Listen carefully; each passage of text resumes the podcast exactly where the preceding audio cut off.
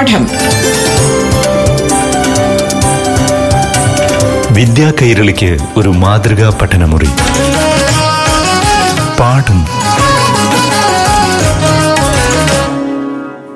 നമസ്കാരം. പ്രിയ കൂട്ടുകാരെ ഏവർക്കും സ്വാഗതം. പാഠം റേഡിയോ ക്ലാസ് മുറിയിൽ ഇപ്പോൾ അഞ്ചാം ക്ലാസ്സിലെ അടിസ്ഥാന ശാസ്ത്ര വിഷയത്തെ ആസ്പദമാക്കി അധ്യാപികയായ അനീഷ്യ. അവതരിപ്പിക്കുന്ന ക്ലാസ് കേൾക്കാം.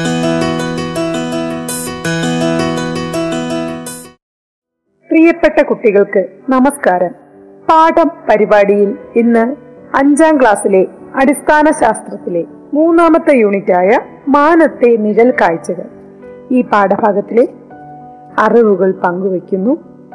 കഴിഞ്ഞ ക്ലാസ്സുകളിൽ പ്രകാശം നേർരേഖയിൽ സഞ്ചരിക്കുന്ന ഒരു ഊർജ രൂപമാണെന്നും പ്രകാശത്തെ കടത്തിവിടുന്നതും വിടാത്തതും ഭാഗികമായി കടത്തിവിടുന്നതുമായ വസ്തുക്കൾ ഉണ്ടെന്നും അവയെ അതാര്യ വസ്തുക്കൾ സുതാര്യ വസ്തുക്കൾ അർത്ഥധാര്യ വസ്തുക്കൾ എന്നിങ്ങനെ തരംതിരിക്കാമെന്നും നമ്മൾ പഠിച്ചു കഴിഞ്ഞു. അതോടൊപ്പം അതാര്യ വസ്തുക്കൾ നിഴലുകൾ ഉണ്ടാക്കുന്നുവെന്നും നമ്മൾ പരിചയപ്പെട്ടു കഴിഞ്ഞു. അതേപോലെ ആകാശഗോളങ്ങളും അതാര്യ വസ്തുക്കളാണ് അവയും നിഴലുണ്ടാക്കാറുമുണ്ട്. ഭൂമി ഒരു അതാര്യ വസ്തു ആയതുകൊണ്ട് പ്രകാശം പതിക്കുന്നതിന്റെ മറുഭാഗം ഇരുണ്ടിരിക്കാറുണ്ട്. അപ്പോൾ രാത്രിയിലെ ഇരുട്ടിന്റെ കാരണവും ഭൂമി പ്രകാശത്തെ തടയുന്നതാണ്. അതെ അതാര്യ വസ്തുക്കൾക്ക് നിഴൽ രൂപപ്പെടുത്താൻ കഴിയുമെന്ന് നമ്മൾ ഉറപ്പിച്ചു കഴിഞ്ഞു. ഇനി ഭൂമി ഒരു സുതാര്യ വസ്തുവായിരുന്നെങ്കിലോ? രസകരമായ ഒരു ചിന്തയാണല്ലേ? ഭൂമി ഒരു സുതാര്യ വസ്തുവായിരുന്നുവെങ്കിൽ. മണ്ണ് സുതാര്യ വസ്തുവായിരുന്നുവെങ്കിൽ. എന്റെ പ്രദേശത്ത് വെള്ളമുള്ള സ്ഥലം ഞാൻ നോക്കി മനസ്സിലാക്കുമായിരുന്നു. ഭൂമിക്കപ്പുറമുള്ള ആകാശത്തിലെ നക്ഷത്രങ്ങളെ എനിക്ക് കണ്ടാസ്വദിക്കുവാൻ കഴിയുമായിരുന്നു. എനിക്ക് സ്വർണം കുഴിച്ചെടുക്കുവാൻ എളുപ്പമാകുമായിരുന്നു. മരത്തിന്റെ വേരുകൾ പാമ്പുകളെ പോലെ പോകുന്നത് കാണാൻ എന്ത് രസമായിരുന്നിരിക്കണം അല്ലേ അതെ മണ്ണ് അഥവാ ഭൂമി സുതാര്യമായിരുന്നുവെങ്കിൽ കാഴ്ചകൾ കൂടുതൽ മനോഹരമായിരുന്നനെ. ഭൂമി പോലുള്ള മറ്റ് ആകാശഗോളങ്ങളും അതാര്യ വസ്തുക്കളാണ് അവ നിഴലുകൾ ഉണ്ടാക്കാറുണ്ട്. ആകാശഗോളങ്ങളുടെ നിഴൽ സൂര്യന് എതിർദിശയിലായിരിക്കും ഒരു ആകാശഗോളത്തിന്റെ നിഴൽ തൊട്ടടുത്തുള്ള ആകാശഗോളത്തിൽ പതിക്കാറുണ്ട്. ഇതിനെ നമ്മൾ ഗ്രഹണം എന്ന് പറയുന്നു. ഭൂമിയിൽ അനുഭവപ്പെടുന്ന ഗ്രഹണങ്ങളെ പോലെ മറ്റ് ആകാശഗോളങ്ങളിലും അവയുടെ ഉപഗ്രഹങ്ങൾ മൂലവും മറ്റും ഉണ്ടാകുന്ന ഗ്രഹണങ്ങളുണ്ട്. ഉപഗ്രഹങ്ങളുടെ എണ്ണം വലിപ്പം ഗ്രഹത്തിൽ നിന്നുള്ള അകലം എന്നിവ അനുസരിച്ച് ഗ്രഹണങ്ങളുടെ എണ്ണവും ദൈർഘ്യവും കാഴ്ചയും വ്യത്യസ്തമായിരിക്കും. ഉപഗ്രഹങ്ങളില്ലാത്ത ഗ്രഹങ്ങളിൽ ഗ്രഹണങ്ങൾ ദൃശ്യമാവില്ല. സൂര്യനെ വലം വയ്ക്കുന്ന ചില ആകാശഗോളങ്ങളുടെ നിഴൽപാതകൾ നിങ്ങൾ പാഠപുസ്തകത്തിൽ ചിത്രരൂപത്തിൽ കണ്ടില്ലേ? ഈ നിഴൽപാത എപ്പോഴും പ്രകാശ സ്രോതസ്സായ സൂര്യന് എതിർദിശയിലായിരിക്കും. അപൂർവമായി ഒരു ആകാശഗോളത്തിന്റെ നിഴൽ മറ്റൊരു ആകാശഗോളത്തിൽ പതിക്കാൻ ഇടയാകാറുണ്ട്. അതായത് സൂര്യനും ഭൂമിക്കുമിടയിൽ ചന്ദ്രൻ നേർരേഖയിൽ വരുമ്പോൾ ഭൂമി ചന്ദ്രന്റെ നിഴൽ പാതയിൽ വരും. അപ്പോൾ ചന്ദ്രന്റെ നിഴൽ ഭൂമിയിൽ പതിക്കുന്നു. നിഴൽ പതിക്കുന്ന പ്രദേശത്തു നിന്ന് നോക്കുമ്പോൾ സൂര്യനെ കാണുവാൻ സാധിക്കുന്നില്ല. ഇതാണ് സൂര്യഗ്രഹണം. അതെ ചന്ദ്രന്റെ നിഴൽ ഭൂമിയിൽ പതിക്കുമ്പോഴാണ് സൂര്യഗ്രഹണം ഉണ്ടാകുന്നത്. ചന്ദ്രൻ ഭൂമി സൂര്യൻ എന്നിവയുടെ ആപേക്ഷിക സ്ഥാനം അകലം എന്നിവയ്ക്കനുസരിച്ച് ഭാഗിക ഗ്രഹണം പൂർണഗ്രഹണം വലയഗ്രഹണം എന്നിവയും ഉണ്ടാകാം. ഭൂമിയെ അപേക്ഷിച്ച് ചന്ദ്രന്റെ വലിപ്പം വളരെയധികം കുറവാണ്. അതുകൊണ്ട് തന്നെ ചന്ദ്രന്റെ നിഴൽ ഭൂമിയുടെ വളരെ ചെറിയ ഒരു ഭാഗത്ത് മാത്രമേ വീഴാറുള്ളൂ.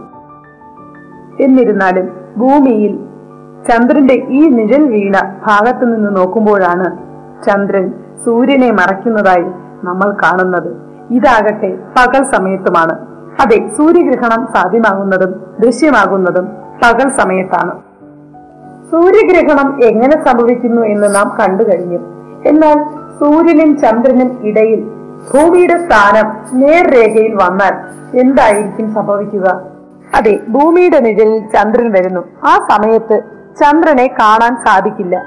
ഇതാണ് ചന്ദ്രഗ്രഹണം. ചന്ദ്രഗ്രഹണം നടക്കുന്നത് രാത്രിയിലാണ്. ആകാശഗോളത്തിന്റെ നിഴൽ പാതയുടെ നീളം അനുസരിച്ച് സമീപത്തുള്ള ഗോളങ്ങളിൽ മാത്രമേ ഗ്രഹണങ്ങൾ സംഭവിക്കുന്നുള്ളൂ. ഭൂനിഴലിന്റെ നീളം ഏകദേശം അതായത് ഭൂമിയുടെ നിഴലിന്റെ നീളം ഏകദേശം പതിനഞ്ച് ലക്ഷം കിലോമീറ്റർ വരുന്നത് കൊണ്ടാണ്. മൂന്ന് ലക്ഷത്തി എൺപത്തിനാലായിരം കിലോമീറ്റർ അകലെയുള്ള ചന്ദ്രൻ മറയ്ക്കപ്പെടുന്നത്. ഒരു ആകാശഗോളത്തിന്റെ നിഴൽ മറ്റൊരു ആകാശഗോളത്തിൽ പതിയുമ്പോൾ മാത്രമേ ഗ്രഹണം സംഭവിക്കുന്നുള്ളൂ. ഗ്രഹണങ്ങൾ എന്നും ആകാശത്തെ അപൂർവ പ്രതിഭാസങ്ങളാണ്. അവയുടെ നിരീക്ഷണ സാധ്യതകൾ അതുകൊണ്ട് തന്നെ വളരെ വലുതാണ്. അവ പരമാവധി ഉപയോഗപ്പെടുത്തേണ്ടതുണ്ട് ചന്ദ്രഗ്രഹണം വെറും കണ്ണുകൊണ്ട് നമുക്ക് ആവോളം ആസ്വദിക്കാം. എന്നാൽ സൂര്യഗ്രഹണമോ സുരക്ഷിതമായ മാർഗങ്ങളിലൂടെ മാത്രമേ നിരീക്ഷിക്കാവൂ. സൂര്യഗ്രഹണ നിരീക്ഷണത്തിന് സുരക്ഷിതമായ മാർഗങ്ങളുണ്ട്. അതിലൊന്നാണ് ഡയറക്റ്റ് മെത്തേഡ് അതായത് സൂര്യ ഫിൽട്ടർ സൗര ഫിൽട്ടർ എന്നൊക്കെ അറിയപ്പെടുന്ന ഫിൽട്ടർ ഉപയോഗിച്ചോ വെൽഡിംഗ് ഗ്ലാസ് എന്നിവ ഉപയോഗിച്ച് എക്സ്റേ ഫിലിം മൈലാർ ഫിലിം എന്നിവ ഉപയോഗിച്ച് സൂര്യനെ നോക്കുന്നത് സുരക്ഷിതമല്ല. എന്നാൽ സൂര്യ ഫിൽട്ടർ ഡയറക്റ്റ് മെത്തേഡിൽ സൂര്യ ഫിൽട്ടർ വെൽഡിംഗ് ഗ്ലാസ് എന്നിവ ഉപയോഗിച്ച് നമുക്ക് സൂര്യനെ നോക്കാവുന്നതാണ്. എക്സ്റേ ഫിലിം മൈലാർ ഫിലിം എന്നിവ ഉപയോഗിച്ച് സൂര്യനെ നോക്കുന്നതെന്നാൽ അത്ര സുരക്ഷിതമല്ല. മറ്റൊന്നാണ് പ്രതിപതന രീതി. കണ്ണാടി സൂര്യദർശിനി എന്നിവ ഉപയോഗിച്ച് സൂര്യന്റെ പ്രതിബിംബം ചുമരിൽ പ്രതിഫലിപ്പിച്ച് സൂര്യഗ്രഹണം സുരക്ഷിതമായി കാണാം. ഈ രീതിയെ പ്രതിപതന രീതി എന്നാണ് പറയുന്നത്. മറ്റൊന്നാണ് പ്രക്ഷേപണ രീതി. ടെലസ്കോപ്പ് ബൈനോക്കുലർ എന്നിവ ഉപയോഗിച്ച് സൂര്യന്റെ പ്രതിബിംബം ചുമരിലേക്ക് പ്രക്ഷേപണം ചെയ്തും സൂര്യഗ്രഹണം ആസ്വദിക്കാം. തീക്ഷണമായ സൂര്യബിംബത്തെ ഏറെ കൗതുകത്തോടെ നോക്കാൻ സൂര്യഗ്രഹണ സമയത്ത് സാധിക്കും. എന്നതിനാൽ നഗ്നനേത്രം കൊണ്ട് വീക്ഷിച്ചെന്നും വരാം. എന്നാൽ സൂര്യഗ്രഹണ സമയത്തെ ഇരുണ്ട അവസ്ഥയിൽ കണ്ണിലെ കൃഷ്ണമണി മങ്ങിയ വെളിച്ചത്തിൽ കാണാനായി പരമാവധി വികസിച്ചിരിക്കും. മനോഹരമായ കാഴ്ചകൾ ആസ്വദിക്കുന്നതിനിടയിൽ പൂർണ സൂര്യഗ്രഹണം അവസാനിക്കുന്നതോടെ ചന്ദ്രബിംബത്തിന്റെ വാക്കുകളിലൂടെ കടന്നുവരുന്ന സൂര്യവെളിച്ചം പെട്ടെന്ന് കണ്ണുകളിൽ പതിക്കാൻ ഇടവരും. ഇത് മാരകമായ പൊള്ളലിനും നിത്യമായ അന്ധതയ്ക്കും കാരണമാകും. കൂടാതെ പൂർണഗ്രഹണ സമയത്ത് സൂര്യന്റെ പ്രഭാമണ്ഡലം മാത്രമാണ് ചന്ദ്രൻ മറയ്ക്കുന്നത്. സൂര്യബന്ധത്തിനു ചുറ്റുമുള്ള സൂര്യന്റെ അന്തരീക്ഷമായ കൊറോണ മറയ്ക്കപ്പെടാത്തതിനാൽ അവിടെ നിന്നും വരുന്ന അൾട്രാവയലറ്റ് രശ്മികൾ കണ്ണിന് ദോഷം ചെയ്യും. സുരക്ഷിത മാർഗങ്ങൾ എന്ന ധാരണയിൽ നാം ഉപയോഗിക്കുന്ന സൗര ഫിൽട്ടറുകൾ വെൽഡിംഗ് ഗ്ലാസ് എന്നിവയിൽ പോറലുകൾ ഉള്ളവയല്ല എന്ന് നിങ്ങൾ ഉറപ്പുവരുത്തണം. അതുപോലെ എക്സ്റേ ഫിലിം മൈലാർ ഫിലിം എന്നിവ പല മടങ്ങ് കട്ടിയിൽ ഉപയോഗിക്കുമ്പോഴും നേർത്ത പോറലുകൾ ഉണ്ടെങ്കിൽ പോലും സൂര്യപ്രകാശത്തെ കണ്ണിലെത്തിക്കും എന്നതിനാൽ അതും നൂറ് ശതമാനം സുരക്ഷിതമല്ല. പാഠപുസ്തകത്തിൽ പറഞ്ഞ പ്രതിപതന രീതി ഏറെ സൗകര്യപ്രദവും സുരക്ഷിതവുമാണ്. ഗ്രഹണ സമയത്ത് മരച്ചുവട്ടിലെ ഓട്ടവയിൽ നിരീക്ഷിച്ച് തെളിഞ്ഞ ചാണകവെള്ളത്തിൽ നോക്കി ഗ്രഹണം കാണാം. സുരക്ഷിതമായ സോളാർ ഫിൽട്ടറുകൾ ഇന്ന് വിപണിയിൽ ലഭ്യമാണ്. എന്നാൽ ടെലസ്കോപ്പ് ബൈനോക്കുലർ എന്നിവ ഉപയോഗിച്ച് നേരിട്ട് കുട്ടികൾ സൂര്യഗ്രഹണം നിരീക്ഷിക്കരുത് കേട്ടോ. പണ്ടുകാലം മുതൽക്കേ ഒരുപാട് ഭയാശങ്കകളും ഭാവനാസമ്പന്നമായ കഥകളും അന്ധവിശ്വാസങ്ങളും ഒക്കെ ഗ്രഹണത്തെ ചുറ്റിപ്പറ്റി നമ്മുടെ നാട്ടിൽ പ്രചരിച്ചിരുന്നു. എന്നാൽ ഗ്രഹണങ്ങൾ മാനത്തെ നിഴൽ കാഴ്ചകളാണെന്ന് നിങ്ങൾ മനസ്സിലാക്കുക. ചന്ദ്രഗ്രഹണം നഗ്ന നേത്രങ്ങൾ കൊണ്ട് ആസ്വദിക്കാവുന്നവയും സൂര്യഗ്രഹണം സുരക്ഷിത മാർഗങ്ങളിലൂടെ നിരീക്ഷിക്കേണ്ടതുമാണ്. ഭയാശങ്കകൾക്കും അന്ധവിശ്വാസങ്ങൾക്കും വലിയൊരു അളവ് വരെ മാറ്റം വന്നിട്ടുണ്ട്. രണ്ടായിരത്തി പത്ത് ജനുവരി പതിനഞ്ചിന് നമ്മുടെ പ്രദേശത്ത് കണ്ട മനോഹരമായ വലയ സൂര്യഗ്രഹണം നിങ്ങൾ പലരും മറന്നു കാണില്ല. ലക്ഷക്കണക്കിന് കുട്ടികളാണ് അന്ന് ഈ ആകാശവിസ്മയം കണ്ട് ആസ്വദിച്ചത്. അവസാനമില്ലാത്ത ആകാശം പോലെ അറിവുകൾ അവസാനിക്കുന്നില്ല. എന്നാൽ ഈ പാഠഭാഗത്തെ അറിവുകൾ ഇവിടെ അവസാനിക്കുന്നു. വീണ്ടും അടുത്ത പാഠപരിപാടിയിലൂടെ വീണ്ടും കാണാം. അതുവരേക്ക് നന്ദി നമസ്കാരം. പാഠം. വിദ്യാ കൈരളിക്ക് ഒരു മാതൃകാ പഠനമുറി. പാഠം.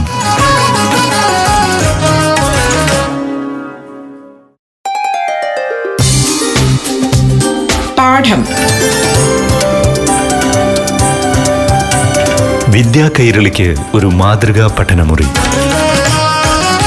പാഠം. നമസ്കാരം കുട്ടികളെ. ഇനി യു പി വിഭാഗത്തിലെ ആറാം തലത്തിലെ അടിസ്ഥാന ശാസ്ത്ര വിഷയത്തെ ആധാരമാക്കി അധ്യാപികയായ അനീഷ്യ അവതരിപ്പിക്കുന്ന ക്ലാസ് കേൾക്കൂ. പ്രിയപ്പെട്ട കുട്ടികൾക്ക് നമസ്കാരം. പാഠം പരിപാടിയിൽ ഇന്ന് ആറാം ക്ലാസ്സിലെ അടിസ്ഥാന ശാസ്ത്രത്തിലെ നാലാമത്തെ യൂണിറ്റായ ചലനത്തിനൊപ്പം എന്ന പാഠഭാഗത്തെ അറിവുകൾ പങ്കുവയ്ക്കുന്നു. പ്രപഞ്ചത്തിലെ എല്ലാ വസ്തുക്കളും ചലിച്ചുകൊണ്ടിരിക്കുന്നു. സൗരയുധവും ആകാശഗംഗയുമെല്ലാം ചലിച്ചുകൊണ്ടേയിരിക്കുന്നു. ചലനമാണ് പ്രപഞ്ചത്തിന്റെ നിലനിൽപ്പിന് തന്നെ ആധാരം. ആറ്റത്തിൽ ന്യൂക്ലിയസിന് ചുറ്റും ഇലക്ട്രോണുകൾ ചലിച്ചുകൊണ്ടിരിക്കുന്നു. ഋതുവ്യത്യാസം കാലാവസ്ഥയിലെ മാറ്റം തുടങ്ങി പ്രകൃതി പ്രതിഭാസങ്ങൾക്കെല്ലാം കാരണം ചലനമാണ്. ധാരാളം ചലനങ്ങൾ നടക്കുന്ന ഒരു ചുറ്റുപാടിലാണ് നാം ജീവിക്കുന്നതെന്നും പലതരം ചലനങ്ങൾക്ക് നാം വിധേയമാകുന്നുണ്ടെന്നും തിരിച്ചറിയുവാൻ ഈ യൂണിറ്റ് നിങ്ങളെ സഹായിക്കും തീർച്ച ഈ ആകാശഗംഗയിലെ എല്ലാ ഗ്രഹങ്ങളും സൂര്യന് ചുറ്റും ചലിക്കുന്നുണ്ട്. പ്രധാനപ്പെട്ട ഗ്രഹമായ ഭൂമി ഭൂമിയുടെ ഏതെല്ലാം ചലനങ്ങൾ നിങ്ങൾക്കറിയാം? ഭൂമിയുടെ ഭ്രമണവും പരിക്രമണവും നിങ്ങൾ പഠിച്ചിട്ടുണ്ട്. ഭൂമി ചലിക്കുമ്പോൾ എല്ലാ വസ്തുക്കളും ഭൂമിയോടൊപ്പം ചലിക്കുന്നുണ്ട്. എന്നാൽ ബഹിരാകാശത്തു നിന്ന് നോക്കിയാലേ ഈ ചലനം നമുക്ക് തിരിച്ചറിയാനാവൂ. അങ്ങനെയെങ്കിൽ ഒരു നിമിഷം പോലും നമുക്ക് ചലിക്കാതിരിക്കാനാവില്ല എന്ന് നമ്മൾ ഈ നിമിഷത്തിൽ തിരിച്ചറിയണം. ഭൂമി സ്വയം തിരിയുന്നത് ഭൂമത്തിരേഖ പ്രദേശത്ത് മണിക്കൂറിൽ ഏകദേശം ആയിരത്തി അറുന്നൂറ്റി അറുപത്തേഴ് കിലോമീറ്റർ വേഗത്തിലാണ്. സൂര്യനെ ചുറ്റുന്നതാകട്ടെ മണിക്കൂറിൽ ഏകദേശം ഒരു ലക്ഷത്തി ആറായിരം കിലോമീറ്റർ വേഗത്തിലും. നോക്കൂ ഒരിടത്ത് ഇരിക്കുമ്പോൾ പോലും നാം എത്ര വേഗത്തിലാണ് ചലിക്കുന്നത്. അതെ ശൂന്യതയിലൂടെ സമവേഗതയിൽ കറങ്ങുന്നത് കൊണ്ടാണ് ഭൂമിയുടെ ചലനം നമുക്ക് അനുഭവപ്പെടാത്തത്. ഭൂമിയോടൊപ്പം ഭൗമോപരിതലത്തിലെ വസ്തുക്കൾ മാത്രമല്ല അന്തരീക്ഷവും സമാന വേഗത്തിൽ കറങ്ങുന്നുണ്ട്. എന്തിനേറെ സ്വന്തം ശരീരത്തിനകത്ത് തന്നെ എന്തെല്ലാം ചലനങ്ങൾ നടക്കുന്നുണ്ടെന്നറിയാമോ? രക്തപര്യനം ശ്വാസകോശത്തിന്റെ സങ്കോച വികാസം ഹൃദയമിടിപ്പ് ദഹനാവയവങ്ങളിലൂടെ ആഹാരത്തിന്റെ ചലനം മൂത്രം വിയർപ്പ് തുടങ്ങിയ വിസർജ്യങ്ങളുടെ പുറന്തള്ളൽ. ഇവയെല്ലാം തന്നെ നമ്മുടെ ശരീരത്തിനകത്ത് നടക്കുന്ന കുഞ്ഞു ചലനങ്ങളാണ്. അതുപോലെ നമുക്ക് ചുറ്റുമുള്ള വായുവിന്റെ ചലനങ്ങൾ നമുക്ക് അനുഭവവേദ്യമാകുന്ന എത്രയേറെ സന്ദർഭങ്ങൾ. കടൽ തീരത്തിരിക്കുമ്പോൾ ഇലകൾ കാറ്റത്താടുമ്പോൾ വിശറി കൊണ്ട് വീശുമ്പോൾ മേഘങ്ങളുടെ ചലനം കാണുമ്പോൾ ഒക്കെ അതുപോലെ അപ്പം താടിയുടെ പാറി നിറക്കൽ കാണുമ്പോൾ കറങ്ങുന്ന ഫാൻ ചുവട്ടിലിരിക്കുമ്പോൾ ഇപ്പോഴെല്ലാം നമ്മൾ വായുവിന്റെ ചലനം ആസ്വദിക്കുകയും അനുഭവിക്കുകയും ചെയ്യുകയാണ്. അതോടൊപ്പം തന്നെ മഴ പെയ്യുന്നത് വാഹനങ്ങൾ ഓടുന്നത് ക്ലോക്കിലെ സൂചി ചലിക്കുന്നത് വെള്ളം ഒഴുകുന്നത് തിരമാലയുടെ ചലനം അങ്ങനെ എത്രയെത്ര ചലനങ്ങളാണ് നമുക്ക് ചുറ്റും നമ്മുടെ ശരീരത്തിനകത്തും നമുക്ക് ചുറ്റും ഒക്കെയായി നമുക്ക് നിരീക്ഷിക്കുവാൻ കഴിയുന്നത്? ഒരു വസ്തു എപ്പോഴാണ് ചലിക്കാൻ തുടങ്ങുന്നത്? വേഗത്തിലും സാവധാനത്തിലുമുള്ള പലതരം ചലനങ്ങൾ നമ്മൾ പരിചയപ്പെട്ടു കഴിഞ്ഞു. എന്തായിരിക്കും ഈ വ്യത്യാസങ്ങൾക്ക് കാരണം?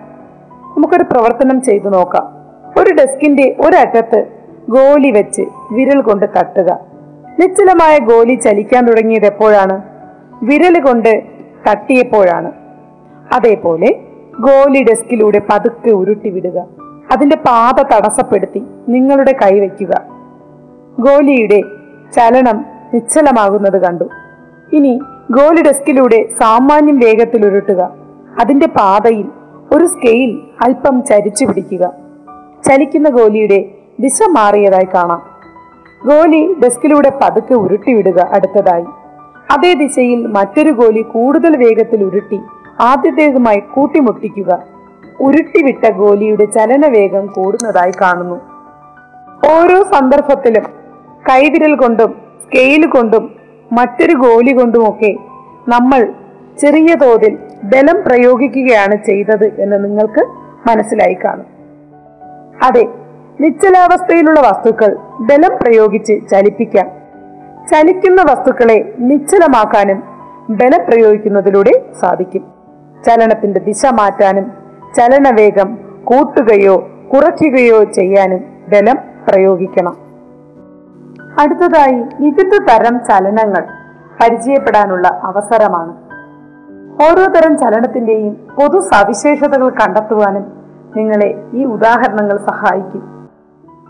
ഒരു ഷാർപ്നർ കൊണ്ട് പെൻസിൽ കോർപ്പിക്കുക പെൻസിൽ കോമ്പസിൽ ഘടിപ്പിച്ച് വൃത്തം വരയ്ക്കുക പെൻസിൽ സ്കെയിലിനോട് ചേർത്ത് വെച്ച് ഒരു നേർരേഖ വരയ്ക്കുക.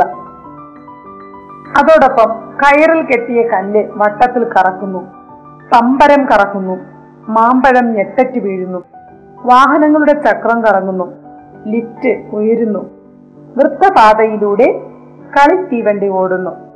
സമാന സ്വഭാവമുള്ള ചലന വിഭാഗങ്ങൾ ഏതൊക്കെയാണ്? അതെ ഷാർപ്നർ ഉപയോഗിച്ച് പെൻസിൽ കുറിപ്പിക്കുന്നു. പമ്പരം കറങ്ങുന്നു. ഫാൻ കറങ്ങുന്നു. വാഹനങ്ങളുടെ ചക്രം കറങ്ങുന്നു. ഭൂമിയുടെ ഭ്രമണം വിവിധ മോട്ടോറുകളുടെ ചലനം. ഇവയിലെല്ലാം സ്വന്തം അക്ഷത്തെ അടിസ്ഥാനമാക്കിയുള്ള ചലനമാണ് നടക്കുന്നത്. ഇത്തരത്തിലുള്ള ചലനത്തെ ഭ്രമണം അഥവാ റൊട്ടേഷൻ എന്ന് വിളിക്കുന്നു. അതുപോലെ കോമ്പസ് ഉപയോഗിച്ച് വൃത്തം വരയ്ക്കുന്നു. കയറിൽ കെട്ടിയ കല്ല് വട്ടത്തിൽ കറക്കുന്നു. വൃത്തപാതയിലൂടെ കളിത്തീവണ്ടി ഓടുന്നു. പാർക്കിലെ ചില റൈഡുകൾ ചക്കിന് ചുറ്റും കാളയുടെ ചലനം ഒരു പഴയകാല കാഴ്ചയാണത്. ഇനി ക്ലോക്കിലെ സൂചിയുടെ ചലനം. ഇവയെല്ലാം തന്നെ വൃത്താകാര പാതയിലൂടെയുള്ള ചലനമാണ്. ഇത്തരം ചലനങ്ങളെ വർത്തുള ചലനം എന്ന് വിളിക്കുന്നു. ഇനി സ്കെയിലും പെൻസിലും ഉപയോഗിച്ച് വരയ്ക്കുന്നു മാമ്പഴം ഞെട്ടറ്റ് വീഴുന്നു ലിഫ്റ്റ് ഉയരുന്നു വെടിയുണ്ടയുടെ ചലനം തൊടുത്തുവിട്ട അമ്പിന്റെ ചലനം കിണറ്റിൽ നിന്നും ബക്കറ്റ് നേരെ വെള്ളവുമായി ഉയർത്തുന്നു. ഇവയിലൊക്കെ തന്നെ ഒരു വസ്തു നേർരേഖയിലൂടെയുള്ള ചലനമാണ് കാണിക്കുന്നത്. ഇത്തരത്തിൽ ഒരു വസ്തുവിന്റെ നേർരേഖയിലൂടെയുള്ള ചലനത്തെ നേർരേഖാ ചലനം എന്നും സ്വന്തം അക്ഷത്തെ അടിസ്ഥാനമാക്കിയുള്ള ചലനത്തെ ഭ്രമണമെന്നും വൃത്താകാര പാതയിലൂടെയുള്ള ചലനത്തെ വർത്തുള ചലനമെന്നും വിളിക്കുന്നു. എന്നിരുന്നാൽ ക്ലോക്കിലെ പെൻഡുലത്തിന്റെ ചലനം ഊഞ്ഞാലിന്റെ ചലനം തൂക്കിയിട്ട തൂക്കുവിളക്കിന്റെ ചലനം ഇത്തരത്തിലുള്ള ചലനങ്ങൾക്ക് ഒരു പ്രത്യേകതയുണ്ട്. വസ്തുക്കൾ ഒരു തുലന സ്ഥാനത്തെ ആസ്പദമാക്കി ഇരുവശങ്ങളിലേക്കും ചലിക്കുന്നു. ഇത്തരം ചരണത്തെ ദോലനം എന്ന് വിളിക്കുന്നു. എന്നാൽ ദ്രുതഗതിയിലുള്ള ദോലനങ്ങളെ കമ്പനങ്ങൾ എന്നും പറയുന്നു.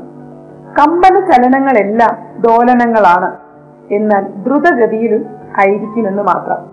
ഊഞ്ഞാൽ പെൻഡുലം തുടങ്ങിയവയിൽ ഭൂഗുരുത്താകർഷണത്തിന് വിധേയമായി അവ നിശ്ചലമായി നിൽക്കുന്ന ഇടമാണ് തുലന സ്ഥാനം എന്നാൽ വാഹനങ്ങളുടെ വൈപ്പറിന്റെ ചലനം ഉത്തേജിപ്പിച്ച ടൂണിംഗ് ഫോർക്കിന്റെ ഭുജങ്ങളുടെ ചലനം. വലിച്ചു പിടിച്ച റബ്ബർ ബാൻഡിൽ തട്ടുമ്പോഴുണ്ടാകുന്ന ചലനം. തുടങ്ങിയവയിൽ അവയ്ക്ക് ലഭിച്ച ഊർജം നഷ്ടമാകുമ്പോൾ സ്വാഭാവികമായും നിശ്ചലമാകുന്ന സ്ഥാനമാണ് തുലന സ്ഥാനം. ഫ്രീ ഓസിലേഷൻ ഫോഴ്സ്ഡ് ഓസിലേഷൻ എന്നിങ്ങനെ രണ്ടിനം ദോലനങ്ങളുണ്ട്. വാഹനങ്ങളിലെ വൈപ്പറിന്റെ ചലനം ഒരു ഫോഴ്സ് ഓസിലേഷൻ ആണ് എളുപ്പത്തിൽ ഒരു കമ്പനം കാണുന്നതിന് ഒരു ഉദാഹരണമുണ്ട്. മെറ്റൽ സ്കെയിലിന്റെ അഗ്രഭാഗം പുറത്തേക്ക് തള്ളി നിൽക്കത്തക്ക രീതിയിൽ മേശപ്പുറത്ത് വച്ച് തള്ളി നിൽക്കുന്ന ഭാഗത്ത് വിരൽ കൊണ്ട് തട്ടുക. അപ്പോഴുണ്ടാകുന്ന ദോലന ചലനങ്ങൾക്ക് വേഗം കൂടുതലായിരിക്കും. അതെ കമ്പന ചലനം നിങ്ങൾക്ക് എളുപ്പത്തിൽ നിരീക്ഷിക്കുവാൻ വേണ്ടിയുള്ള ഉദാഹരണമാണ് ഞാനിപ്പോൾ പറഞ്ഞത്. ദ്രുതഗതിയിലുള്ള ദോലനങ്ങളെ കമ്പനം എന്നും പറയാറുണ്ട്. ചെണ്ടയുടെ ഡയഫ്രം വീണയിലെയും മറ്റ് സംഗീത ഉപകരണങ്ങളിലെയും കമ്പിയുടെ ചലനം എന്നിവ കമ്പനങ്ങൾക്ക് മികച്ച ഉദാഹരണങ്ങളാണ്. ഈ പാഠഭാഗത്തെ അറിവുകൾ അവസാനിക്കുന്നില്ല. കൂടുതൽ അറിവുകളുമായി അടുത്ത പാഠം പരിപാടിയിലൂടെ വീണ്ടും കണ്ടുമുട്ടാം. അതുവരേക്ക് നന്ദി നമസ്കാരം. പാഠം. വിദ്യാ കൈരളിക്ക് ഒരു മാതൃകാ പഠനമുറി. പാഠം